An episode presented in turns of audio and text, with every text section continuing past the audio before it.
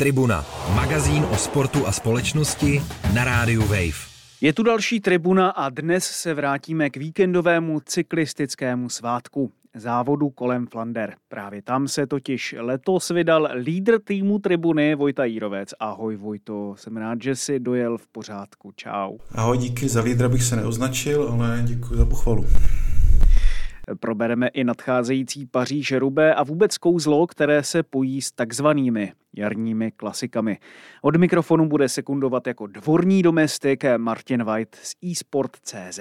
Dobrý den. Tribuna. Téma. Téma.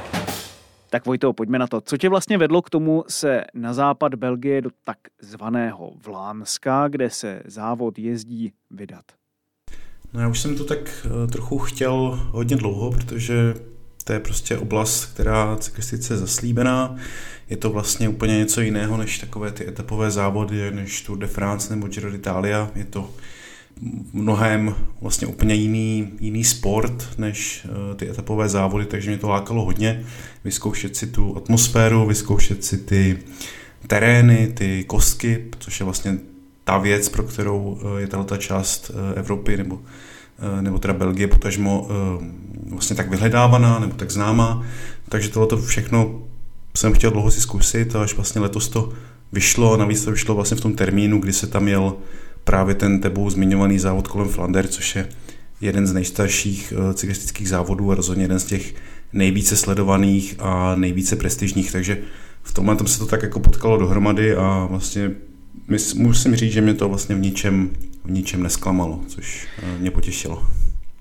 Tak ikonický, že se dostal dokonce i do, řekněme, programu mé oblíbené a tvé jistě taky deskové hry Peloton, Paříž Rubé, to je prostě klasika, vlastně už i, je to takový nomen. Omen, co jsem teďka řekl, každopádně ten patří vlastně taky do toho cyklu kolem Flander, nebo jak vlastně tohle to eh, funguje, protože v rámci teda té cyklistiky, kde asi každý zná Tour de France nebo Giro d'Italia, tak vlastně ty klasiky stojí většinou trošku mimo tady ty etapové závody vlastně.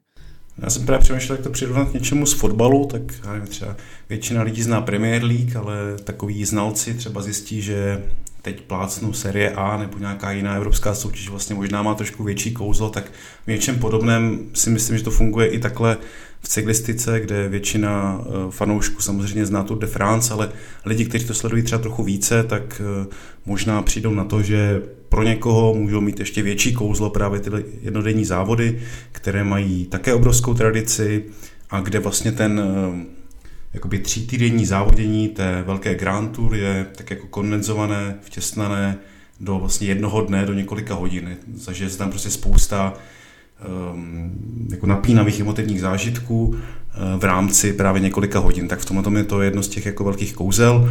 No a jak se říkal tomu Paříž Rubé, tak vlastně to jsou dva rozdílné závody. Jeden se jmenuje kolem Flander, druhý je Paříž Rubé konají se od sebe jenom několik desítek kilometrů, je to vlastně skoro úplně ta samá část Evropy, akorát jedna je v Belgii, druhá ve Francii, nebo na severu Francie. A jsou to právě závody, které vznikly na přelomu 19. a 20. století a obě jsou specifické svými kostkami, což je taková jako hlavní věc, eh, že se tam jezdí po starých, um, asi několik staletí bych řekl, starých koskách, které jsou opravdu hodně těžké na přejetí a dělají ten závod eh, vlastně tím závodem. Je to to, proč, proč na to ty fanoušci koukají, protože vidět tam ty závodníky, jak překonávají tyhle ty velmi náročné terény, hm, ty kosky mají mezi sebou obrovské mezery, je to fakt hodně, hodně náročné v tom vůbec se nějak pohybovat, tak, tak to je opravdu něco a je to vlastně ten důvod, proč je to tak eh, známé a vyhledávané. Když jsem se díval na videoblog jednoho nadšeneckého cyklisty právě z té co se tak říká, nejtěžší eh, trasy nebo nejtěžšího úseku eh, Paříž-Rubé, tak to na první pohled vlastně z toho videa ani nebylo tak znát, že by to bylo vlastně tak těžké na přijetí, ale eh, co jsem tak pochopil od tvého dvorního domestika na tomto zájezdu, zdraví Zdenku, tak realita je poněkud jiná. Čekal si to vlastně taky, čekal si to vlastně taky, jako že to bude snažší?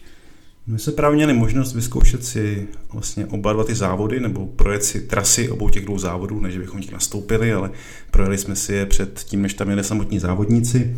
To ještě ty... přijde, až tam nastoupí. to, to nevím, to si nejsem jistý, ale bylo by to samozřejmě hezké.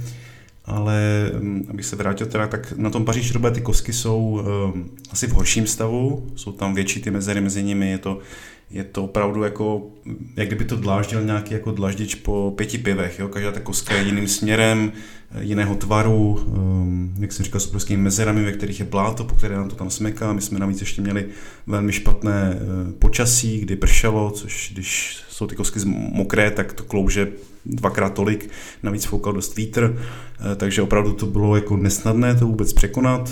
Uh, a to tvoje video, na které narážíš, tak uh, předpokládám, že byla z Arembergu, z Aremberského lesa, což je takový nejznámější, takzvaně pětihvězdičkový, že každý ten úsek má je označen něk, něk, několika hvězdičkami, těch pět to je to největší nebo nejtěžší. A právě Aremberský les je jako známý svou, svou náročností. Když jsme tam přijeli, tak to byl vůbec ten první, na který jsme narazili. A musím teda říct, že mě to dost jako až skoro vyděsilo. Vlastně nakonec jsme jeli podél něj, protože se to skoro nedalo přejet. Myslím si, že kdybychom ho třeba dali někdy na konci, tak bychom byli trochu zvyklí z těch um, následujících. Takhle to bylo takový jako srážka uh, opravdu jako s monstrem tam uh, těmi koskami. A uh, je to z videa to podle mě vypadá úplně jinak, než to ve skutečnosti je, nebo já jsem rozhodně byl až jako překvapený, když jsem čekal, že to bude hodně těžké, tak jsem byl až překvapený tím, jak, v jakém stavu ty kosky jsou a jak vlastně je prakticky jako, no není to nemožné, ale opravdu hodně, hodně náročné se přes ně dostat. The 2K point 400 meters of nightmare I've got ahead of me. and one of the things that makes it super tricky and decisive is not just the, the cobbles, is also the gradient. Takže mě to určitě uh, zaskočilo až tou svou náročností a rozhodně si myslím, že z nějakého videa nebo i z fotek uh, tu, tu obtížnost vlastně nejde vůbec, nejde vůbec rozeznat. To je mm, podle mě nepřenositelné. Navíc ono by se řeklo, že když přesto člověk přejede paradoxně větší rychlostí, tak že to potom bude tak nějak snažší na přejetí, což možná pro ty profesionální cyklisty tak je, ale když člověk vlastně k tomu nastoupí tak nějak opatrně, tak je to o to horší. Dá se to takhle říct, eh, že tam je taková to nevím, jestli přímá nebo nepřímá úměra, už jsem matematiku dlouho neměl. To je taky ne, ono existuje několik takových základních rad. Eh, jedna z nich zní, že jet co nejrychleji, protože v té větší rychlosti to kolo tak nějak jako samovolně přesto přeskáče, bez toho, abyste se zabořili do každého toho dělíku, když jedete pomalu. To je jedna věc. Eh, druhá věc je nedržet to pevně, pevně jako řídítka, protože vás toho strašně bolí zápěstí z těch neustálých ran, takže spíš tak jako trochu míte položené na nich a nechat to kolo, ať si tak jako vede tu cestu samo, to je taková jako druhá rada. A třetí je jet uprostřed, protože kromě toho, že jsou nerovnosti mezi těmi samotnými koskami, tak i ta cesta samotná je vyvýšená ve středu a svažuje se eh, směrem ke krajům, takže ideálně se držet v tom středu, což eh, samozřejmě není vůbec jednoduché a jsou to takové rady, které možná oceníte od počítače, ale když tam skutečně jste, tak eh, máte co dělat, abyste se vůbec eh, udrželi na tom kole.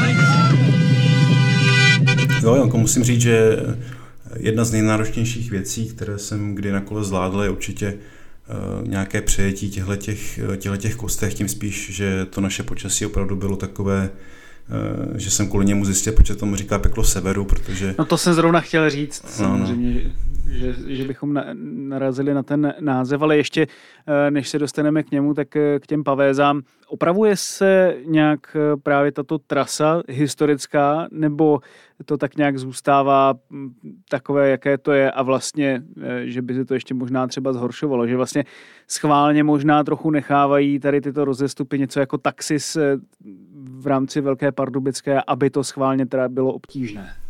No ono právě eh, tam zhruba někdy v 80. 90. letech byla velká iniciativa tyhle ty dlážděné úseky vyasfaltovat, protože to bylo vnímané jako, že to je ostuda toho regionu, že ty Eh, komunikace, které slouží většinou nějakým jako farmářem nebo skutečně jako místní mezi dvěma vesnicemi nějaká nejbližší spojnice, tak je vyasfaltovat, protože to byla prostě ostuda pro ty místní politiky a, a starosty, že něco takového je možné. Nicméně ten závod vlastně přispěl k tomu, že právě díky němu nebo kvůli němu jsou právě ty cesty udržované. Existuje tam takové združení nebo taková společnost, jmenuje se Přátelé Paříž Rubé, která právě Eh, různými způsoby pečuje právě o tyto úseky, že třeba rekonstruuje některé už skutečně rozpadlé ty kosky, nebo prostě se snaží o to, aby, aby ty cesty jako byly udržené v nějakém jako stavu, aby se na nich mohlo jezdit i, i nadále. My jsme tam vlastně taky narazili na což je taková letošní novinka, že právě v tom Aremberském lese eh, část toho úseku eh, spásává stárokos,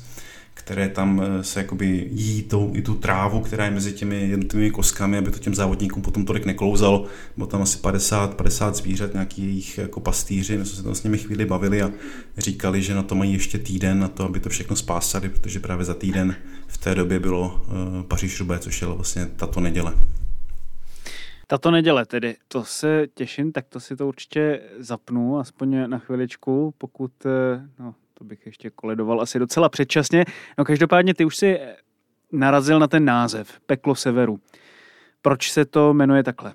No to jsme právě zjistili um, asi i z toho počasí právě, že tam pršelo, foukal fakt jako takový hodně těžký nárazový vítr, hodně prudký nárazový vítr, který vás úplně jako svedl z té stopy, museli jste skoro až zastavit, protože to bylo, myslím, že až za hranou nějaké, nějaké bezpečnosti, to skutečně vás naklánělo, i když jste jakoby stáli, nebo rozhazovalo to popelnice po těch místních jako městečkách, takže to nebylo nic jednoduchého. Takže i z tohohle důvodu je to taková, jakoby, já jsem si vždycky říkal, že to je taková jako reklamní, eh, reklamní nálepka, aby se ten závod lépe prodával, ale potom, když tam člověk je, tak eh, možná líp pochopí, že ty podmínky skutečně eh, s tím můžou takhle zahrát. No a samozřejmě ty kosky pak taky, hm, kvůli tomu se to taky jako, jako jmenuje, no, že všechno dohromady to dělá jednu z jako nejbrutálnějších záležitostí, které můžete vůbec, jako si myslím, eh, na kole zažít. No, je to fakt, eh, a je to vlastně náročné pro celé tělo, nejen jako pro nohy, ale bolí vás toho vlastně eh, takzvaně celý člověk, hlavně ty zápěstí, ruce, záda. Mm, je, je to jako, je to fakt těžké, no. On vlastně i ten název Peklo Severu pokud se tedy bavíme o Paříž Rubé, odkazuje i na jisté historické Eh, konotace, které to s touto oblastí severu Belgie má. Můžeš je přiblížit? Uh, severu Francie. A Jo, jo, sever skutečně, Francie a jich Belgie, tak pardon. Je to skutečně místo dějiště vlastně těch asi nejtvrdších zákupových bojů během první světové války. Tam skutečně probíhaly jako drastické vojenské operace. Vlastně to uh, město Ypres, kde byl vlastně použit Ypres, ten bojový plyn, tak je také vlastně nedale, leží nedaleko a je to tam patrné, no, tam, tam skutečně jako uh, těch památníků nebo těch míst, které vlastně nějak jako vzpomínají um, ty více než 100 let staré události, tak tam najde člověk spoustu a vlastně ten cyklistický závod z toho nějakým způsobem, možná to je neúctivé, ale jako čerpá, no, nebo minimálně na to odkazuje Eh, docela hodně často, jak vlastně Paříž Roubaix, tak závod kolem Flander. A vlastně i když Tour de France zavítá vlastně do této oblasti, tak často hm, to je spojené s nějakou eh, podstou třeba i bývalým šampionům Tour de France, kteří vlastně padli eh, během tohoto konfliktu a nebylo jich málo. Tribuna na rádiu Wave. Když se dostaneme přímo vlastně k závodu kolem Flander, který proběhl minulý víkend, tedy v době, kdy vy jste tam byli, jak jste si užili samotný závod, eh, jak to vypadalo vlastně i kolem trati? Dá se to přirovnat právě k těm zážitkům, co máš z Tour de France nebo z Giro d'Italia? Já si myslím, že má. A navíc jsme měli vlastně ještě tu možnost, že jsme si den předtím mohli projet eh, vlastně část trati, jedno ten, jeden ten okruh, asi 70 kilometrový, eh, právě už na uzavřené trati s dalšími, ne závodníky, ale s dalšími jakoby účastníky tohohle Eh, on to nebyl úplně závod, jmenuje se to cyklosportiv, takový jakoby projekt, kdy si můžete právě projet tu trasu s číslem a mm, s policisty, kteří vám jako hlídají, právě tam nevělo nějaké auto a tak dále. A jeli jsme vlastně přes ty hlavní, hlavní takzvané bergy, což jsou dlážděné kopce, což je vlastně specifikum závodu kolem Flander. a musím říct, že to byl velká, velký zážitek vůbec jako být, mít tu možnost eh, se tam takhle podívat. No a potom v tom samotném závodě to nějaké očekávání rozhodně si myslím nesklamalo. Myslím si, že se to minimálně vyrovnalo tomu závodu ve Francii, Tour de France, eh, možná tam byl menší počet lidí, zase to jejich nadšení, bylo to takové, že tam ty lidi skutečně jako tou cyklistikou jsem měl pocit žili a atmosféra tam byla, tam byla skvělá. Pak když vlastně projížděli ti samotní závodníci nejlepší, tak vidět tu jejich, tu jejich rychlost eh, neskutečnou, tak to bylo fakt něco. Ten, když si to ještě vlastně člověk den předem projede sám a ví, jak se tam trápil a jak to bylo těžké a pak tam projede tady Pogačár nebo Matěj van der Poel nebo ty, ty další hvězdy a jedou úplně nesrovnatelnou, skutečně úplně nesrovnatelnou rychlostí, jak kdyby tam ty kopce nebyly a jak kdyby byly po rovině, tak eh, jo, člověk to asi líp, líp ocení vlastně to jejich uh, mistrovství a tu jejich vlastně výkonnost, což od televize si myslím, že poznat nejde. No. To musí člověk asi vidět skutečně na ty, na ty vlastní oči. No mě zaujalo, že tu největší velocity uh, ukázal tady Pogačar, kterého máme zafixovaného spíš jako účastníka těch velkých uh, třítýdenních etapových závodů, především tedy samozřejmě Tour de France, kterou už dvakrát, uh, říkám to správně, vyhrál. Uh, takže jak vlastně překvapivé bylo vidět jeho i na té klasice. To moc často si to nevybavuju u těch eh, velkých men světové cyklistiky, který právě vyhrávali tyto velké závody. Já vím, že Lance Armstrong vyhrával jednodenní eh, závody třeba v Americe možná, eh, u kterých se takhle tak mluvilo v těch 90. letech, kdy on začínal s kariérou, ale pak už opravdu se tedy z něho stal specialista na spoustu věcí a mezi nimi i tedy ty tří týdenní etapové. No právě říkáš to velmi správně, no. je, to, je to skutečně na poměry posledních, dejme tomu, 20-30 let skutečně nebývalá událost.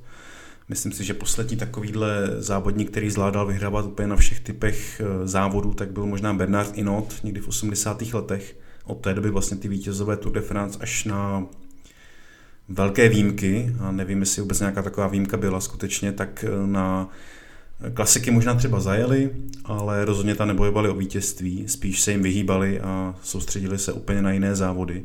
A právě tady Pogačar je unikátní v tom, že vlastně, vlastně debitoval v loňském roce a až do závěru tam bojoval o vítězství, o které v závěru přišel takovou vlastní chybou, ale letos při svém druhém, vlastně při své druhé účasti ten závod v celku jako dominantním způsobem vyhrál a je to eh, jeden z mála vlastně lidí, kteří vyhráli jak Tour de France, tak závod kolem Flander. V celé historii se to povedlo jen si čtyři nebo pěti, pěti závodníkům, eh, takže je to skutečně, skutečně nebývalé. A ještě vlastně vidět tu jeho, tu jeho lehkost, se kterou to dokázal, tak eh, to je opravdu něco, ten tebou zmiňovaný Lance Armstrong, ten, ten podle mě Flandry vůbec nikdy nejel a ani ho to možná nenapadlo, že by se měl jako v úzovkách špinit na takovém závodě. To skutečně bylo úplně jeho mimo, závodní, mimo jeho závodní program, když to tady Pogačar eh, tohleto zvládá naprosto excelentně a vlastně z těch takzvaných monumentů, což je pět jednodenních závodů s tou největší tradicí, tak on už vyhrál tři, tři různé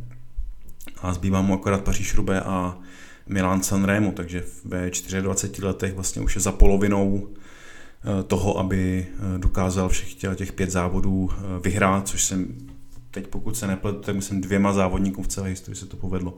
Jenom dvěma vyhrát všech těch pět závodů, protože vlastně každý z nich má nějaká svoje specifika a vyžaduje je to takový jakoby desetiboj cyklistiky, jo? Je takový, jakože potřebuje to toho nejvíce komplexního jezdce, každá ta, každá, každý ten vlastně závod, každá disciplína vyžaduje nějaké jiné jako fyzické, fyzické přednosti, takže v tomhle tom je to unikátní a bude velmi podle mě zajímavé sledovat, jestli se mu to skutečně podaří eh, vyhrát vlastně i ty dva zbývající. No to je absolutně neuvěřitelné vlastně to, co říkáš a svědčí to o úplné výjimečnosti tady je Pogačara, zvlášť v takhle ještě mladém věku, to ještě jsem o žádném jiném cyklistovi takhle neslyšel.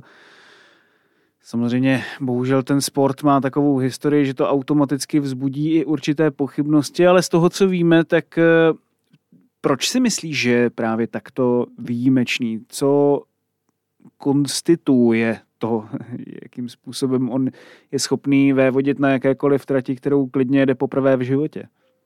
Mě na něm prostě strašně pořád překvapuje, že to vypadá tak strašně lehce a hlavně to vypadá, že to strašně baví, že, že Není tam nic takového jako upracovaného, takový, taková ta představa, že cyklistika je hlavně dřina, prostě pořád té jako disciplíně a jezdit 150 eh, km denně a prostě pořád a pořád a sbírat ty kilometry, tak on vypadá, než by to nedělal, ale je z něj taková, jako taková, já nevím, pohoda, nebo takový, že to není, není to upracované prostě, což... Takový cyklistický Federer. No? což může být prostě tím obrovským talentem, který on má, takovou nějakou jako přirozenou nějakou jeho povahou, že si z ničeho nic moc nedělá, je to takový spíš jako asi flegmatik by se dalo říct.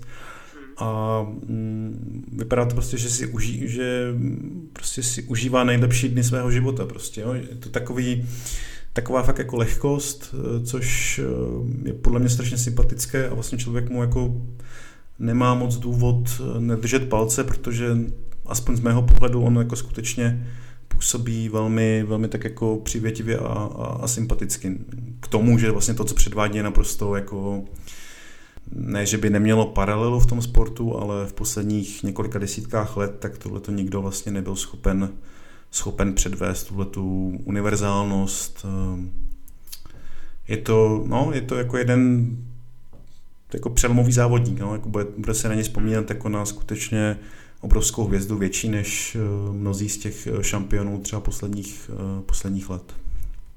No a kdo by nechtěl, aby mu bylo zase 24 let, věď Vojto? Tribuna, sportovní magazín, který dělá vlny. V neděli nás čeká tedy ta další slavná klasika, zmiňovaná Paříž-Roubaix. Dá se právě, protože my jsme mezi nimi tak nějak proplouvali a trošku je, jsem je, alespoň já teda házel lehce do jednoho pytle. Dají se srovnat? Jsou to vlastně takový cyklističtí sourozenci? Jsou to cyklističtí, uh, řekl bych možná... Uh, bratranci? Nějaký, nějací bratranci, ne úplně sourozenci, že by byli úplně z toho stejného těsta, ale, ale jsou tam různé jakoby určité rozdíly.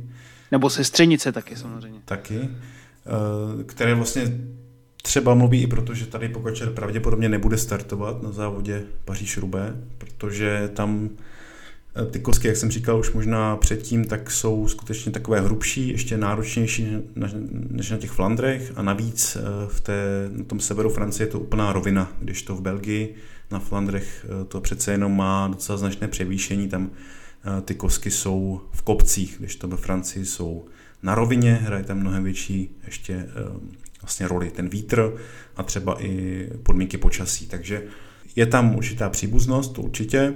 A rozhodně bylo, nebo byla řada závodníků, kteří vyhráli oba tyto závody, ale vyžaduje to přece jenom možná trochu větší um, nebo trochu jiné kvality. Sám tady Pogačar vlastně už řekl, že na to, aby vyhrál Rube, tak bude muset několik kilogramů ještě přibrat. On váží asi 62 kg, takže nevím, kolik si představuje, že bude muset přibrat, ale rozhodně to ještě pár pár kilo možná bude, takže eh, na to, abychom se dočkali tady Pokačera a jeho vítězství na paříž roubaix tak si možná ještě budeme muset minimálně rok počkat, protože aspoň vlastně dnes, což je čtvrtek, kdy to nahráváme, tak ve startovní listině není a um, i když tam jsou nějaké náznaky, že by třeba na poslední chvíli se ještě mohl zúčastnit, tak pravděpodobně uh, tomu tak letos nebude.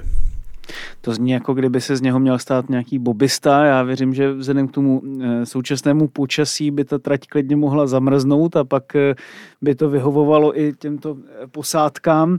No každopádně ještě, když si ty obě trasy nebo obě hm, sestřenice, protože jsou to klasiky, tak pokračujeme v tomto ženském rodě.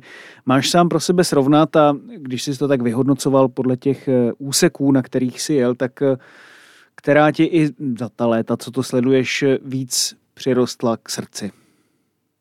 No, já asi si nedokážu vybrat, no. Řekl bych, že možná náročnější... No jo, jsou to, jsou to prostě dvě sestřenice, jako tvoje děti.